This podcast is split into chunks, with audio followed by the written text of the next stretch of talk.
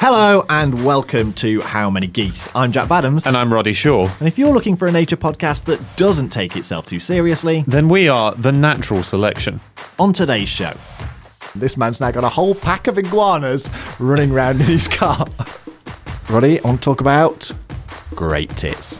Oh, yes. You can't stop him. So, what animals routinely in the animal kingdom annoy each other?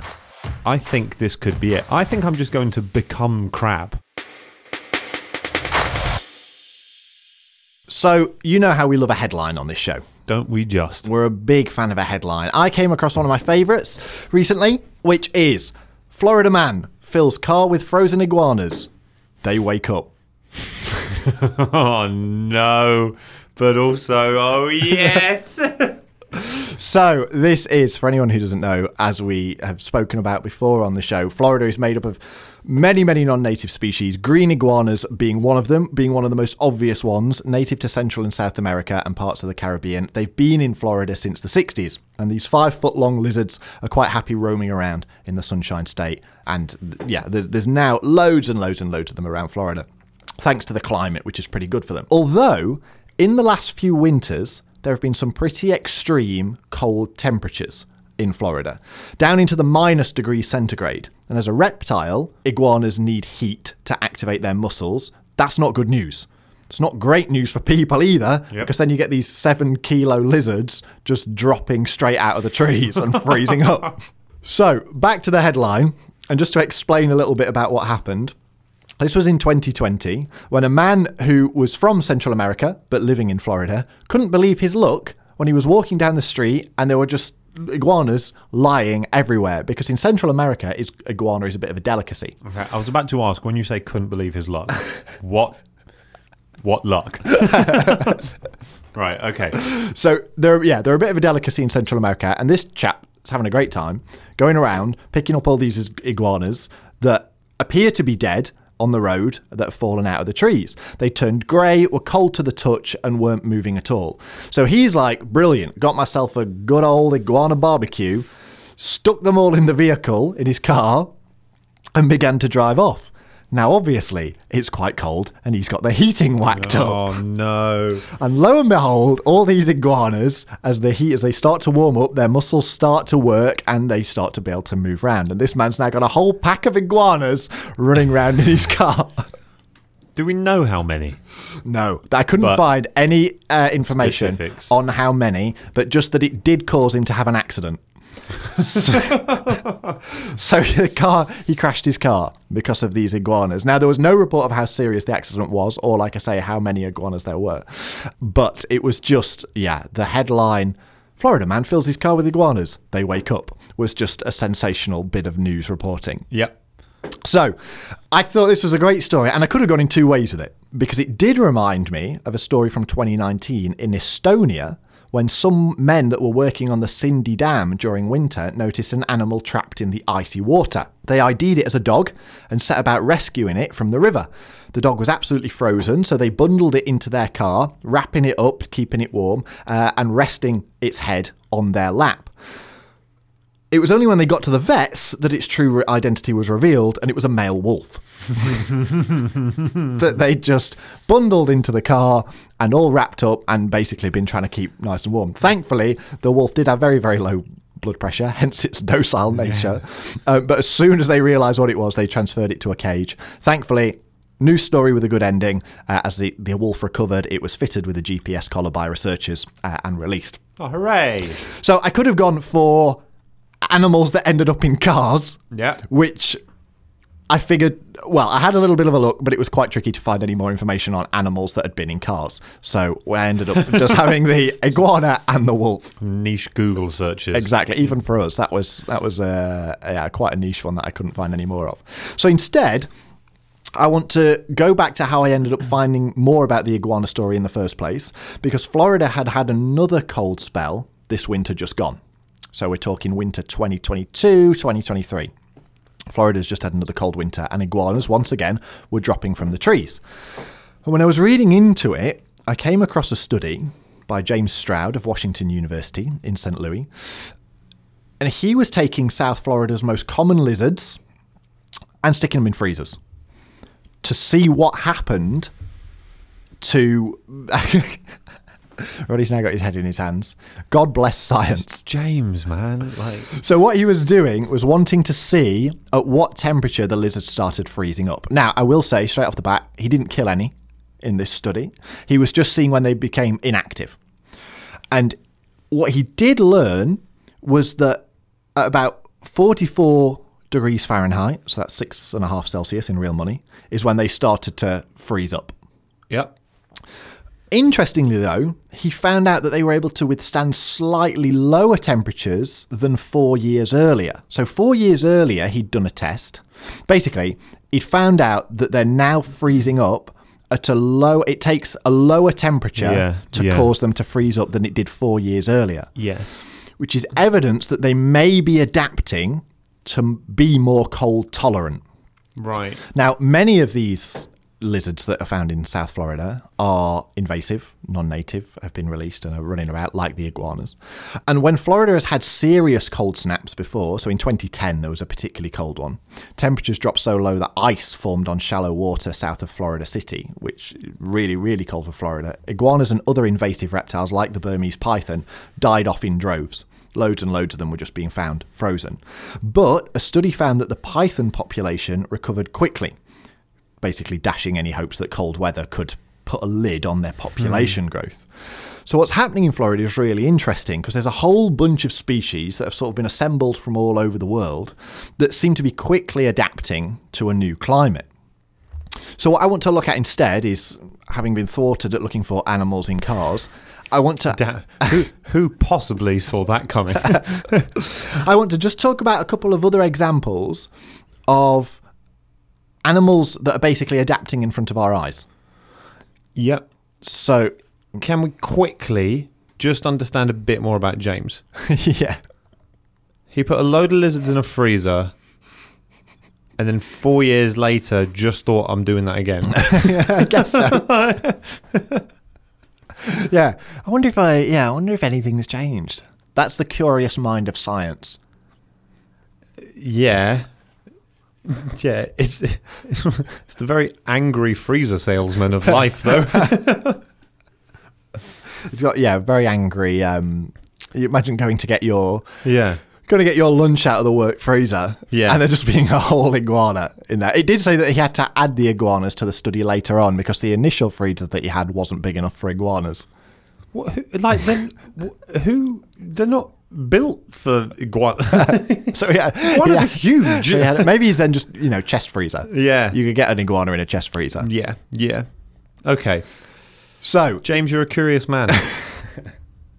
we salute you. we salute your endeavours. Yeah. So, let's have a look at some other examples of animals that seem to be adapting within a surprisingly short space of time. So, staying in Florida and staying with lizards, we go to the much smaller green anole. So, little sm- a lot smaller. yeah, a lot smaller. Little small lizard that was living quite happily in Florida until the brown anole was introduced accidentally as a stowaway on shipments from Cuba in the 1950s. Hmm. So they've got similar lifestyles and food requirements, which means that competition between both species is quite high. So you've got the green anole living quite happily, brown anole comes along, wants to live in the green anole spot, quite high competition between the two species. But the two species seem to have managed to sort themselves into new niches. The green anole has moved higher up the trees, away from the. Oh. So the brown anole isn't sort of taken over the lower areas. The green anole's gone up the trees, and by studying this on islands in Florida's Indian River Lagoon, biologist Yoel Stuart found that the green anole needed just 15 years to evolve larger toe pads with more lamellae which are the fringes that increase surface area to allow it to grip to trees. So it can spend longer time up in the trees, and in just 15 years of interaction with the brown anole, it's able to evolve better uh, body plans to allow it to survive higher up in the trees. That's staying in Florida and looking at how quickly evolution can change at the introduction of a new invader. But there's also evidence of animals changing here in the UK too and in a way that's influenced by our actions. I want to talk. Foxes and or bird beaks. we're going for the second one. But the foxes is one that I'd not thought about, but there is. We've Do you done wanna- that one, haven't we? Yeah. Urban foxes are evolving thinner heads. Yeah, so one of the telltale signs of domestication in an animal is their faces get shorter because of their I think it's because of their muscles in their head getting weaker for chewing and killing. So dom- telltale sign of domestication is faces getting blunter. How you can always tell a domestic cow because it doesn't have that predatory wild cow head. But um, it's and that's one of the ways that they look at um, bones and things of wolves and dogs and try and like draw the line. And it's basically as as as we provide food for them that they don't have to go and catch and kill, and they're not chewing up lots of r- like raw meat and things like that. Then the the face gets blunter, and that's happening in urban foxes versus wild foxes. But the one I want to talk about, Roddy, I want to talk about great tits. Oh, Yes. you can't stop him. Because a 2017 study by researchers in the Netherlands and the UK found that great tit beaks were getting longer in the UK than they were on the continent. So between the 1970s and now, beak length has got longer among British birds, which is a really short time period in which to see this sort of difference emerging. And we know that this increase in beak length and the difference in beak length between birds in Britain and mainland Europe is down to genes that have evolved by natural selection. So basically, you've got birds in the UK, great tits, that are evolving these longer beaks than they are on the continent. And what the team found was that the birds with genetic variants for longer beaks were more frequent visitors to bird feeders than those that did not have the genetic variation. So, linking those two things together, and that in the UK we spend twice as much on birdseed and bird feeders than mainland Europe, then they put together. Yeah. Damn. yeah. Hmm. And we've been doing this for some time. Yep. They can't say definitively, but their hypothesis is that great tits are evolving these longer beaks essentially as a way of exploiting that food resource and sticking it between, you know, to get the peanuts out or to get the seed out or whatever, whatever. Sticking it through the gaps in the mesh or whatever we're putting the food out. But there's definitely a difference there. And I'm saying, you know, the size is not something that you could just go out and see. And if you put them like next to each other, it wouldn't be obvious. We're talking millimeters. Yeah. But it's very definitely a thing that has been happening. And those longer billed birds spend more time at feeders. You think they'd evolve some kind of bolt cutter beak and just cut through the bird feeder and get all the peanuts? maybe that's the maybe that's the way they're going. Maybe they're just starting the long mm. bit and then they'll go wide. And they'll develop some sort of wire cutter that they can just snip around it. exactly, yeah. So that's that's one example of how we're affecting actual physical traits within an animal. But sometimes adaptations to human influence can be so extreme that they create whole new species themselves. So for this animal, we're staying in the UK and we're going back to the Second World War. And we're in London. Hmm. And we're specifically down in the London Underground. Do you know what this is? Is it an invertebrate? It is. I know what it is. So we're down there in the dark of the London Underground, seeking refuge from the German bombing raids during the Blitz. And Londoners sheltering in the Underground were getting bitten to shit by mosquitoes. And we still are. But this wasn't just any mosquito, this is the London Underground mosquito. And it had actually been first described 150 odd years earlier in Egypt. But this is a species that's now found its way into many underground systems across Europe. So it's very similar to the common house mosquito that they think it's actually derived from, but does have some significant differences. Basically, what's happened is a population of common house mosquito Has all got an Oyster card. and a 16 to 25 rail card. has taken up shop. essentially what's happened is not too far from that. A, co- a population of common house mosquitoes have got into the underground and are now beginning to split into a new species. So the underground mosquito lives in urban underground areas and uses rodents and humans as its predominant source of food. Although it is adapted that the female can lay eggs without the need for blood. So it's said about mosquitoes that The only mosquitoes that will bite you are the females that need a meal of blood to actually lay their eggs. But the London Underground mosquito, although it's quite happy sucking blood from people and rodents, it uh, doesn't need a meal of blood to actually be able to lay its eggs.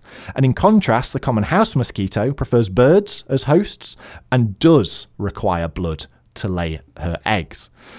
The common house mosquito lives above ground and need to hibernate over winter, but the London Underground mosquito does not. It can stay active all year round. And the mating flights that these mosquitoes take are very, very important for the common house mosquito. But the underground mosquito's completely done away with them, as it needs to be able to breed in confined spaces. So there's these differences between the house mosquito and the underground mosquito. And the difference in these behaviours, particularly the differences in the mating strategies between the house mosquito and the underground mosquito, mean that even in the few places where both species occur, breeding between the two of them almost never happens because things like the mating flights are really important ways of animals recognizing that those are the species to mate with. And because the underground mosquito's done away with them, common house mosquito isn't going to recognize that this is something that I can mate with. So what we're seeing is speciation, basically a result of us creating these underground habitats.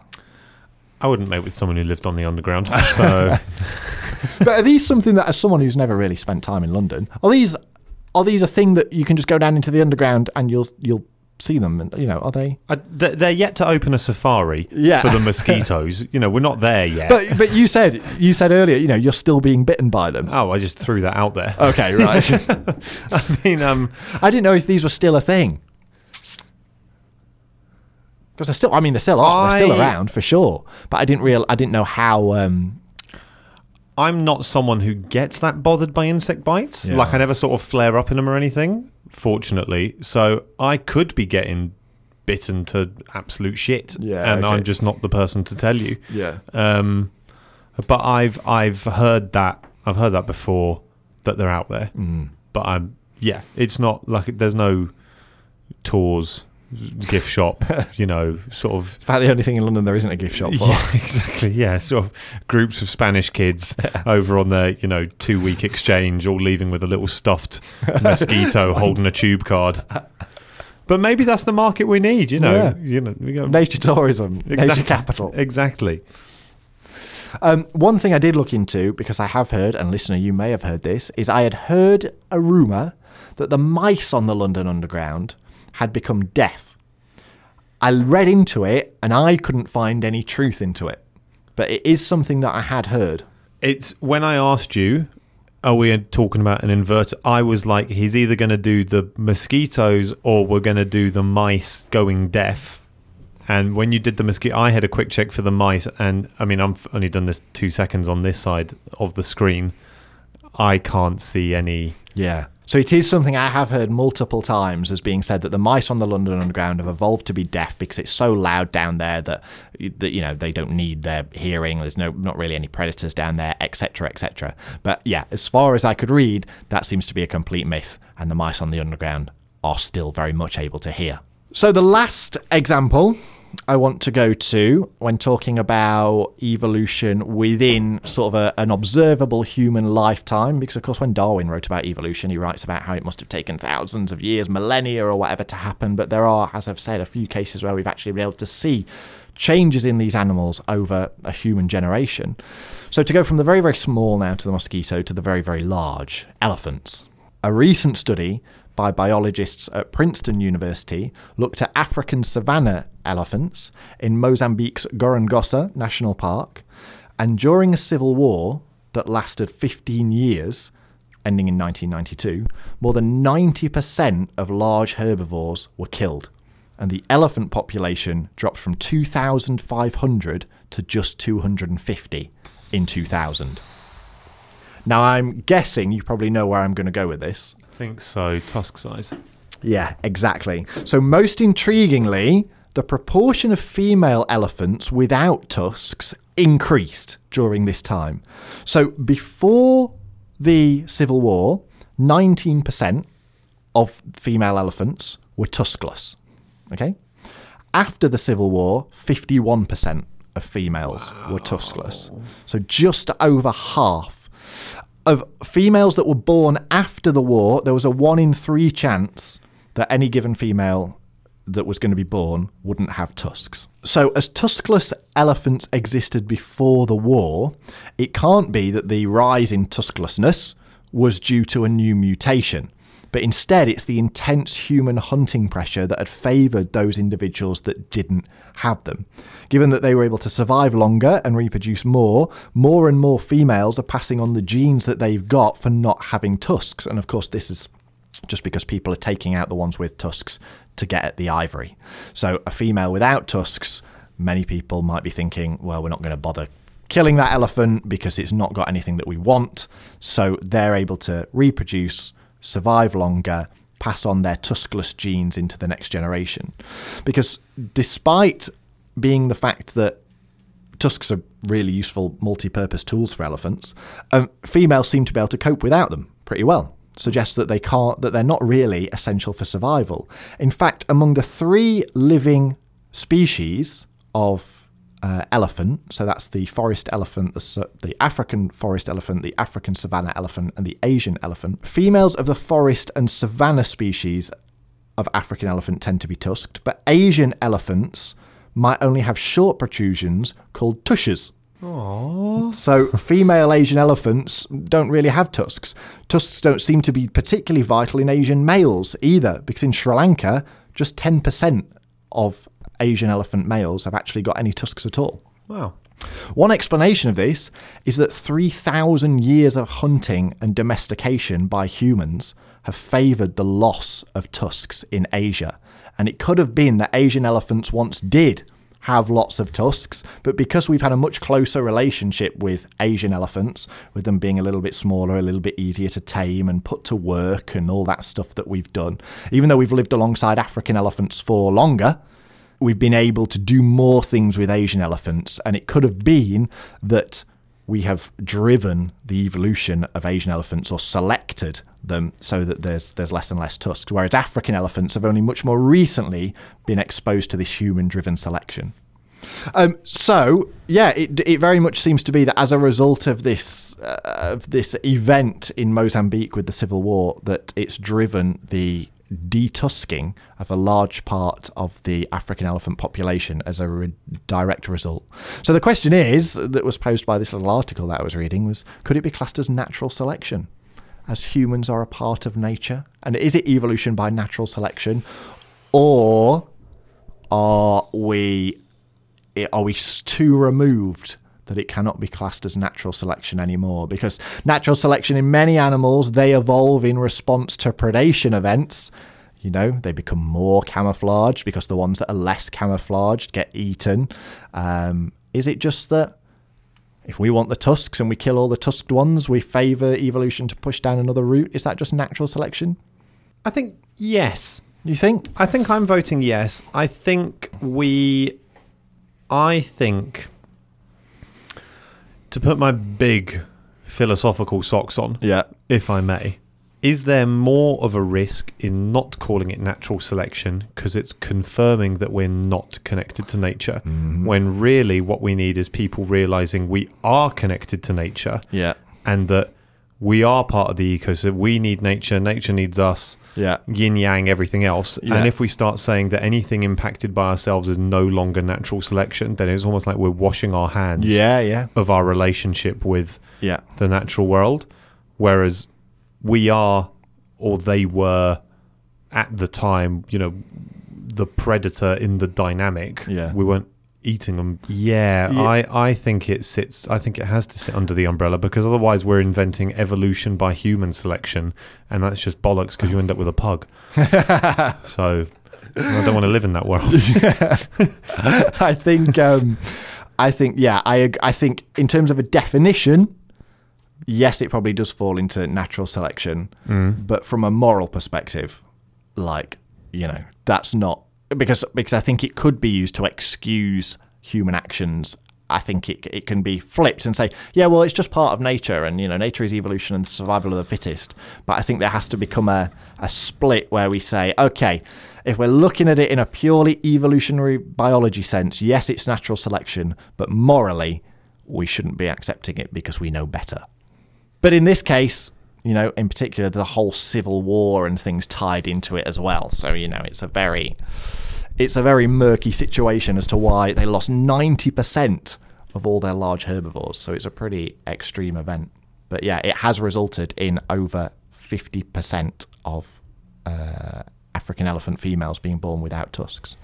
So there you go. That's four, five evidence of animals that seem to be adapting before our very eyes. And there are countless more. There are loads and loads more of them. But I've just picked out five of them there. What a lovely journey. Didn't have the best end.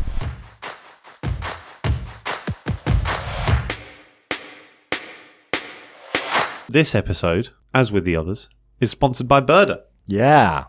So, Birda uh, is a bird watching app that turns the discovery and exploration of bird life and the outdoors into a game by using challenges, leaderboards, and fun badges. Get the app on your phone, get up, get out there, and get looking at birds. I know that it's definitely getting me much more engaged. Jack's been helping me out in the past with identifying birds. I don't need him anymore. I've got Birda. I this you know Completely redundant. yeah vacancy for co-host is now open with thanks to Birda. this weekend, Saturday the 13th, is World Migration Day. And so, in honor of World Migration Day, This is the most migrationist. this is the most, this is the, the peak migrationist of all the migrationists. Yeah. So one of the things Birders does is it has facts, locations, everything built into it. So any species you see, you can click and you can learn a little bit more about that bird.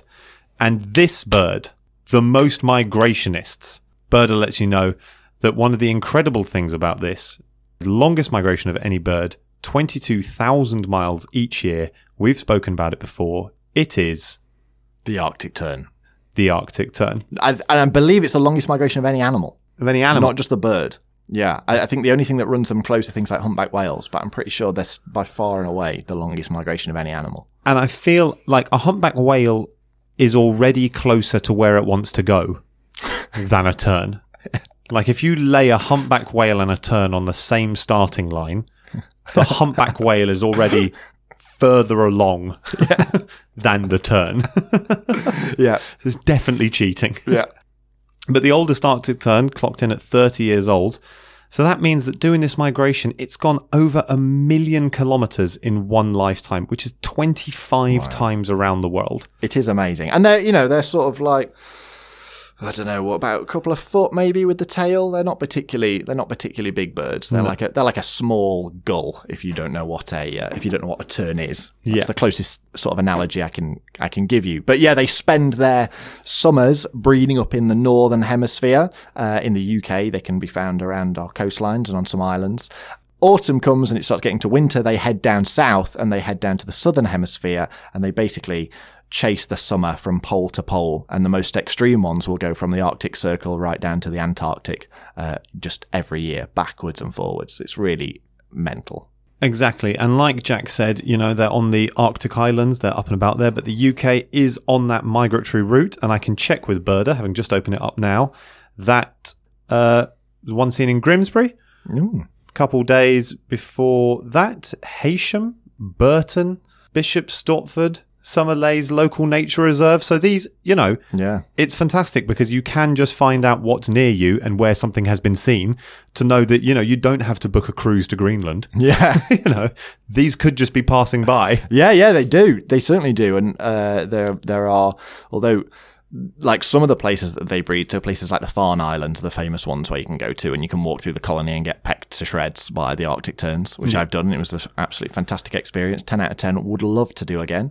Um, but uh, yeah, they do. They do breed at places on the mainland as well. And like Roddy's just said, they'll be passing through. So birdery is a great way of keeping up to date of where you might be able to see them. And like we said, this weekend, this Saturday is World Migration Day, M- Migratory Day. So that would be a great day to go out and see not just Arctic terns, but in homage to all birds, migratory or otherwise, to go out and check in because the records that get put into Birda feed into the Global Biodiversity Information Facility, which is then, mm, you know, for scientists can get hold of that data and study population ranges and all that sort of stuff. exactly. So records on Birda aren't just Yeah.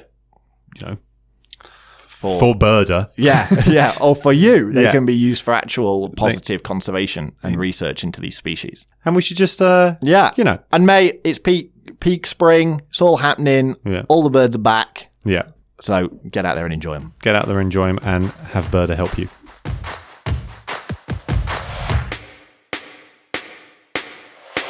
It's time for that part of the show where we take one of nature's magnificent creatures and we pit it against Roddy Shaw in a fight to the death. Now, today's animal has been submitted by ecologist Brad, and it is the fiddler crab.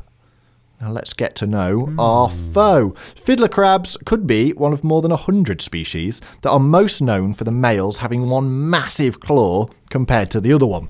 They wave this often brightly coloured and patterned claw to signal their strength and fitness to females that they're trying to attract a mate, and also to tell other males to keep away, sometimes using it as a weapon to actually get into fights with each other.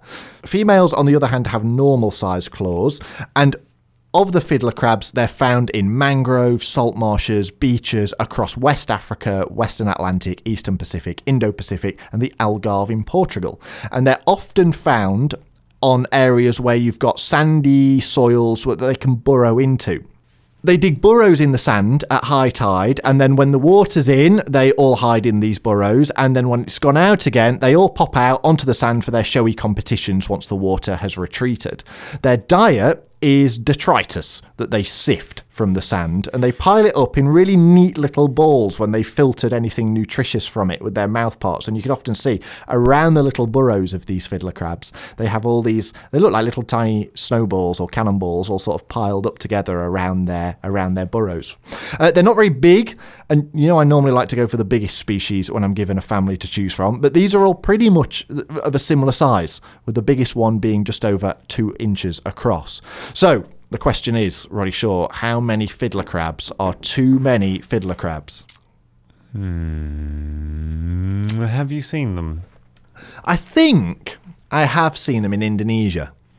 I've seen them in yeah in Singapore. I didn't realize they came up into Portugal and you got them in the Algarve. Yeah. that's cool. Or how spread around the world they were. I kind of had it in my head that they were just Southeast Asia. Yeah. but No, they're, they're, you get them quite a way up the um, eastern coast of uh, the USA, wow, like quite quite far up uh, into sort of. I'm sure that as far as Massachusetts, that's just the coast. I think. That's like the whole coast, isn't it? I think. And yeah, it's all about with a fiddler crab. It's all about the claw, the claw. I'm guessing it would be dishonourable to just fight the women. Uh, yeah, I think so. I think you have to take a 50-50 split. Okay, cool.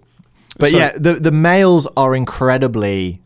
I I think of a fiddler. Crab. If I think of a, the character traits of a fiddler crab, I, they give me the impression that they're pretty vain. It's all about the showiness of that. I reckon the way I view a beach where all the fiddler crab burrows is very much like suburbia, and the the the the claw is very much like the car on the front of the drive that the males are very keen to show off. So as soon as that ties out, they're out there waving it around in people's faces, and they do do. If you've seen fiddler crabs, or you can find videos online, when they come out of these burrows, they do just wave this massive claw sort of at each other, just showing it off, really.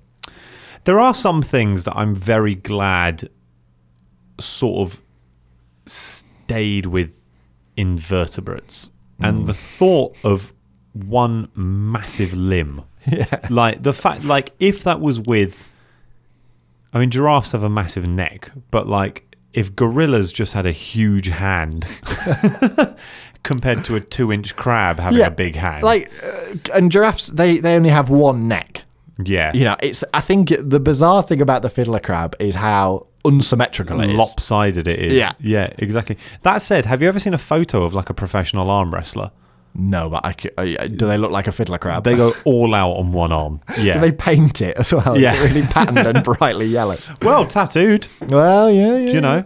Um, and I am kind of. Well, I was going down a. Would I have to challenge a fiddler crab to an arm wrestle? But they are very small, and I don't think. And then you brought in the fact that it's, in many ways, it's it's moved beyond limb and hmm. I feel is now possession. And I do I just have to outflash a fiddler Oh, crab? Maybe. Like, what's the flashiest thing I own? And would that put a fiddler crab? If I'm trying to woo a lady fiddler crab, Yeah. do I just have to, for example, tape the biggest thing I have to my arm? is that how? Is is it another mind game? Because some Yeah. of these some of these become more mind game than physical challenges. Yeah. You know. And I do like the idea of out flashing. I think that the, the best way to humiliate a fiddler crab is is exactly that. Is, Yeah. Is to uh, uh, make it, you know, get have the better car, have the better whatever. Yeah. It's going to stew on that. It's going to sit in its little burrow, sifting sand, eating detritus. Yeah, when you said eats detritus, the fear level dipped. like, pretty swiftly, I'm going to be honest. Um, okay, right. What would scare a crab? Or not necessarily scare, but shame? Or what would it really get jealous about? Oh, right. Surely. Like a massive nutcracker taped to my um, hand? Yeah, so something that does the job of their claw. Yeah, but infinitely better. But a nutcracker's a bit. There's got to be like a, a bent, a vice, a set of bolt cutters. What's the biggest snippy? The biggest snippy thing. The biggest snippy thing. That's what we need. We need the biggest snippy thing. You can get those telescopic tree pruners. that just like, but then that's that's less bulk. That's more length, less bulk. That's more distance, Yeah. exactly. Um, Well, I just googled biggest pair of pliers, and I got the Knipex Cobra Extra Extra Large, which is a 22 inch set of pliers. But hang on, okay, this is like this sort of hand tool porn. I've just gone into the image. There are some big pliers out there. I think this could be it. I think I'm just going to become crab. Yeah, because right, it's it like you said, it's suburbia. It's a very showy fiddler crab culture, yeah, as we know. very thin, yeah. you know, very showy, very uh, Superficial. superficial. Exactly. So, you know, I could, and they're two inches big. I could, I could, you know, eat a load. You know, whatever. I could scoop them up in a bucket and move them away. But to beat them, to to really get in their head. I'm moving into their little burrow suburbia kind of thing. Do we know how big the kind of colonies are, or how many they might live on a They, beach? it, it all depends on the species, um, but you can have hundreds of them on a beach, okay. and and the the the size of the claw, the showy claw in the males, directly relates to the size of the burrow, and the size of the burrow relates to the conditions that the female is going to lay her eggs in. So she's choosing the males based on their claw size because that gives her a clue on how good their burrow is going to be to raise her eggs. This is the first one which I am going to beat on a socio-economic level because I'm not just going to there's been ones where I've beaten them psychologically this way that way fiddler crabs I'm going to gentrify I'm going to gentrify their strip of beach with the size of my plier hand so I'm going to get myself a pair of Milwaukee PVC pipe pliers which if that guy's hand is the same size as my hand these pliers are about three feet long Whoa! and I'm going to tape that to one of my arms. I'm going to spray paint it all kinds of colors. Yep. I'm going to very much adopt the way of the crab, move sideways, move low, stick to the tide, Sift detritus. sift detritus, you know. out the sand. I'm going to get in there, okay? And all the lady crabs are going to see me and my massive plier hand dig out a burrow for myself. And I'm just going to shame a community of male uh, fiddler crabs into, like, essentially gentrifying their Yeah. kind of area where they're just going to look upon themselves with shame at the size of their pincer next to my giant plier hand. Will I surgically attach it? Is it a temporary situation? We're unclear right yet, but Maybe you decide that you like life with the fiddler crabs, become crab. and, and that's the last we ever see of you. and, that, and all future battles have to be fought with the great plier arm. but um, yeah, with with the assistance of the Milwaukee PVC pipe pliers, uh, Google them, and it's a picture of a dude holding it in his hand with a black watch, and that is what I'm taping to my arm. And then I am becoming crab on the beach, and I'm beating a community of crabs by, yeah, sort of just disrupting their social dynamic. That's how you beat a fiddler crab.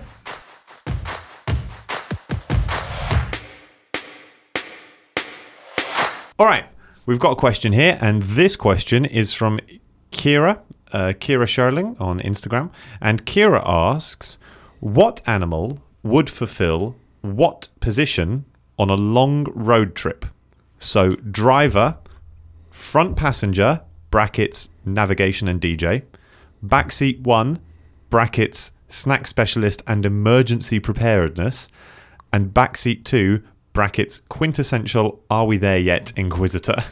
Excellent. this is great. Hang on, I'm just going to write these down so I can see them in front of me. Yeah, okay. We've got the driver. We've got front passenger, navigation and DJ. We've got backseat one, snack specialist and emergency preparedness. Which I don't know what kind of trip you're going on, Kira. Yeah. and then we've got backseat two, the quintessential Are we there yet, Inquisitor? Phenomenal question. Yeah. Right. A lovely amount of structure given to us already. yeah, yeah, brilliant. So, um, ah, right now, I think driver might be a little bit trickier to to do than I initially thought because I was thinking, well, driver's going to be the the one that needs to know where they're going. I had the same. We've had the exact. I was like, oh, it's going to be like a pigeon or something. But no, the navigation has Yeah. been passed over. And the navigation is going to be more difficult because it has to be navigation and DJ.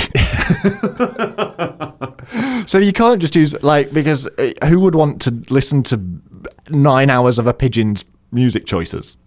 what would a pigeon's music choices be? Oh, really? Scatty, really abstract jazz. like, do you think? Do you think they've got? I don't know whether I think they'd just be really basic. A pigeon. oh no, I think I'm not saying. I'm not saying it's good. Sorry to all the jazz enthusiasts. I think it would be like intolerable jazz. for nine hours. yeah. it has like one or two favorite albums, and it just plays them constantly. Yeah, and it's the kind of there's there's there's like a Mm-hmm. sort of background beat which is the hum of the city and the urban mm-hmm. environment. Mm-hmm. And then every now and then punctuated with a kind of with this pigeon just sort of startled looking you know left right and center. Skip up skip it up skip that. Um, okay, pigeon's not passenger Uh, seat. pa- pigeon's not passenger seat.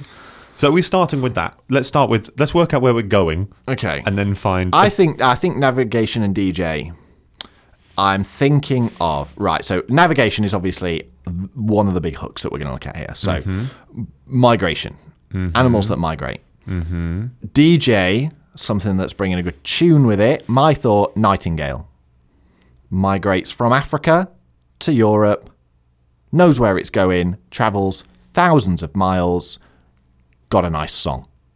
That's my opening bid. Okay. I'm going to throw out a couple other opening bids and uh-huh. then we can unpack them. Okay. Just going off of um, turtles, sea turtles, big migration situation, mm. know where they're going, know how to get back to. I don't know if that's more, I don't know how specific nightingales are, mm-hmm. but if we're thinking, we want to get to the destination, we don't want to get near the Yeah. destination. Yeah, yeah, yeah, yeah. we we need to go home. Yeah. okay, and a turtle will get us home, to the beach. even if it's never been there for ages. Yeah. Okay. Yeah. Yeah. So, turtles, uh, dung beetles. Okay. Yep. Yeah. Again, we're not thinking about DJ just yet. I was just about to say, yeah. but um, they use the Milky Way to orientate themselves Mm-hmm. and roll the dung. I think I don't know if all of them do it, but the ones in Africa, that I think the classic kind of like back legs rolling the ball of dung across the uh, savannah sort of thing. Pretty sure they orientate themselves with like the Milky Way, Yeah. which is bonkers. That's mad. um, Not going very far though. not going very far. Yeah, they're going to be really good at popping out to get milk. Yeah. In which case, you don't need a four-person team. um, whales. Yes. So I was going to say after you said turtles, I was going to say whales because they do bring a bit of a a bit of a tune. They do bring a bit of a tune. If you can stomach nine hours of whale sounds, Yeah, and if you've got more than a smart car,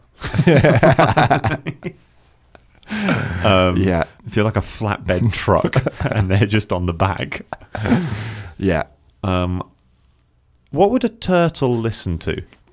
Um, I think they listen to to to quite slow. I okay, but if we think of famous turtles in pop culture of the last 25 years, Crush. yes, Yeah. from Finding Nemo, Yeah, Surfer, yeah. yeah, Beach Boys. Beach, yeah. Well, yeah, and you know, well, I guess I was going to say, you know, more modern stuff, but you could have a turtle who's close to 100 years old, yeah. so you might be Oh, listening yeah. to, you know, Oh my god. Sinatra. Oh Jesus. I think yeah. I think because you want an old turtle that's done the journey a lot, but I could not bear to listen to an old turtle's music for nine hours. A Okay. seventy-year-old teacher. There is no seventy-year-old alive today that I would want to listen to their music choices for nine hours. Hot take. Reasonable take. Counterpoint. Yeah. How old are nightingales?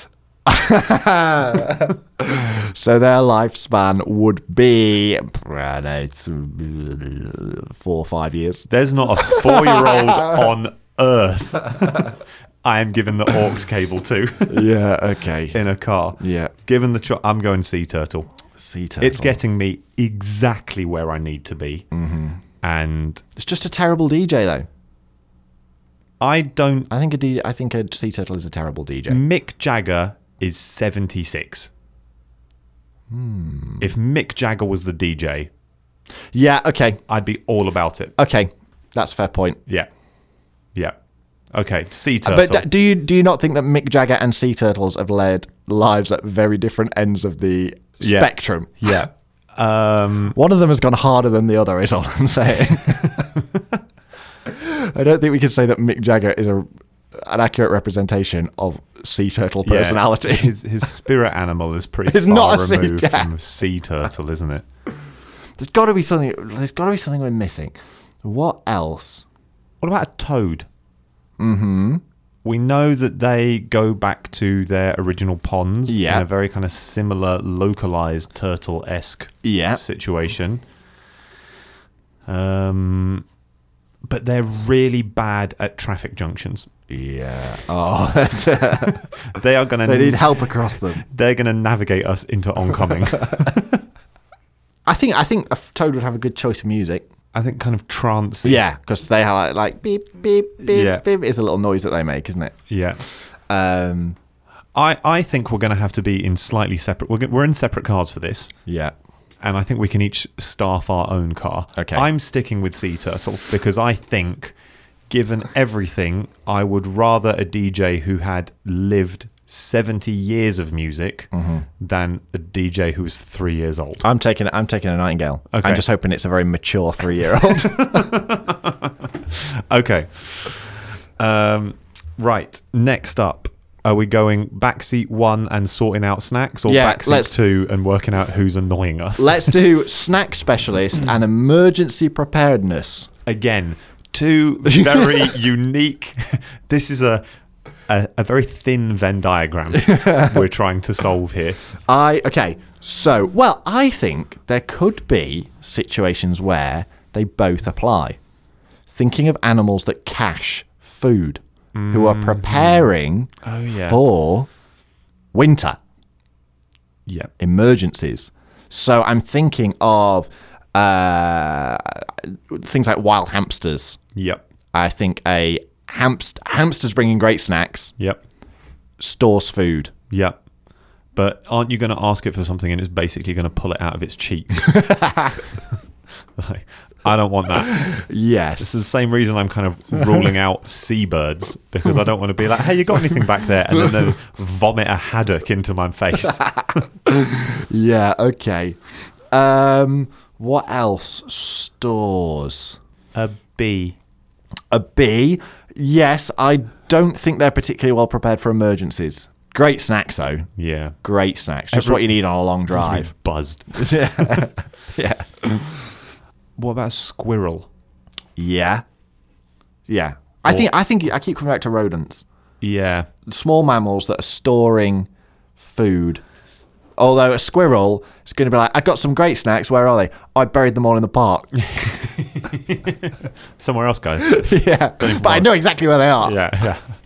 Um, I do think a rodent is a good shout just on the emergency preparedness side because as a as a group of animals, they're generally they're they're not they're not doing Yeah. too well. Like No. you know, Well, everything's out to get them. yeah, exactly. So they're constantly preparing for. for the worst, For the worst, which could happen at any minute. Yeah. You know, an owl just plucks you up out of existence. I still think I might have to say hamster and just say, can you just put them in a bag? Yeah. Here's a quality street tin. Just put them in here, not your cheeks. I think there's a lot. I, I'd just like to say there are yeah there are lots of birds that store food, but there's something about the little hamster that makes me think it's going to be very diligent when it comes to making sure its phone is charged. There's a high vis jacket in the back. Okay. Um, you know, everyone's had a good night's sleep. It's just giving off that energy. I was I was I wasn't with you 100% and then you said that and I'm like a hamster definitely charges its phone. Yeah. There's no two ways about it. Yeah. Okay. Cool. Right. I think we now need to work out the driver. The drive is hard. The driver's really hard, but I want to know the driver because passenger number 3 asking are we there yet is annoying the driver. So, does it have to be? Can we answer these two together? And does it have to be a almost Batman Joker esque, tale as old as time, like arch enemy situation? Hello. That sort of that sort of vibe. Yeah. This isn't that, Mm-hmm. but in name it is an ox and an oxpecker. yes, I think an ox would be. If we're thinking driver, we could think it as you know, driving is an endurance, Yeah. right? You know, driving is it's not just sitting there putting your foot down. It's mm. just quite an endurance. I think an ox would be a good driver. You also want someone who is going to be a like in honesty, you want someone who's willing to be a bit of a dickhead at the junction. Yes. Where if there's a queue in one lane, they are just going to hop out, zip to the front, and slowly put the nose of the car in and be like, "Sorry, everyone, but we have to get this ferry." Yeah, yeah, yeah. We're all yeah, yeah. Yeah. Ox and oxpecker, I think, is good. Although, in general, I would say that. So, for anyone who doesn't know, oxpeckers are a family of birds that live around large herbivores. And what they do is they'll hang on to the animals, but they're generally picking off parasites from those animals. Yeah. So, I think, if anything, they're, they're good news. Because they're not actually pe- there now. There are there has been recent discoveries that have shown that oxpeckers will drink blood of things like giraffes, and they will basically peck into the skin and rip the skin, and then they just drink the blood from those animals. So that's not great. Um, But in general, even though they're called oxpeckers, they're not actually pecking the animal. They are taking off parasites that are living on those animals. Yeah, science check, but linguistic check holds up holds up so well. Um, so, what animals routinely in the animal kingdom routinely annoy each other? Th- Okay, there's a famous video, I don't know if you've seen it, of two cats on a roof and a crow goes in and just pecks at the cats and basically starts a fight between the cats. no, I've not seen it. Yeah, like one cat is looking one way and the other's looking another, and the crow kind of yeah, like flies in, pecks it, flies off, and literally starts a fight. And it ends with the cats going at it, and they fight into like almost like a cartoon ball of like fists coming out, and then they just fall off the roof, and the crow's having a great time. I've seen um, I've seen videos of a, a magpie uh, following a cat down a little like footpath. Yeah. And the magpie is sort of like hopping along the fence, and then it just flies down and just pulls the cat's tail for no reason, and then just flies back onto the fence, and then sort of like laughs at it, and the cat's like looking up at it. So Yeah. I think. I mean, I think a corvid of some description is a great. Are we there yet? Yeah. because it's occasionally it's going to be funny. It's going to come out with some good quips, but by hour four, you're just going to want it to shut up. and I okay, and I'm going back to driver, and I'm taking ox, and I'm working on it. I want either a bison or a musk ox because they plow snow out of the way, Yeah, and I want, like I said, I want something that will get its head down, and if it needs to weave through Yeah. something, it is it's getting that car on that ferry. It's something a bit tanky, isn't it? Yes, It's definitely something a bit yeah, tanky. which can take the hit, take the abuse. And I imagine there are bisons out there trying to live a peaceful life in the forest, and there's like a dickhead magpie. Just, I can see that. And similarly with like a muskox, I bet they've got. Yeah. a- you're d- d- trying to live on a hill. In the Arctic Circle, everything's cold, and then there's just a crow coming over going, meh, meh, meh. And you'd just be, oh my God, go. And the crow's flying off, and you're just down there being a tank. And yeah, yeah. yeah, I think I'm, yeah. Yeah, so my car, I've got, I'm going to pick a Muskox. Because I don't actually think they've ever featured on this before. I'm going to pick a Muskox. And also a lot smaller than you might think. Yes. So could fit into a car Yep. if Ye- it's a large car. Yes. but they are much smaller than you you uh, uh, think. they're, they're definitely smaller than a bison. Yes. Yeah. Okay, I've got a muskox behind the wheel. Uh, taken us there, and on the aux cable, I've got a 76 year old sea turtle. Backseat on snacks, we've got a hamster who is so well prepared, it's unreal. Hmm. And then next to that, I've got the world's most annoying crow. And I'm sticking with the same lineup apart from on navigation, if it can tear itself away from TikTok, a three year old nightingale. if it's got the attention span to actually look at a map. Hello again, listener, and thank you once more for making How Many Geese your primary source of off the wall nature chat. Please do get involved in the chat yourselves. If you've got a question you want us to answer or a topic you think we should cover, then fire that over to the How Many Geese Instagram page. Or if you've got an animal you want Roddy to fight, then send that over to me at Jack Baddams. It's great to see so many people downloading the free Birda app, so make sure you get on it if you haven't already. And we'll see you next Tuesday.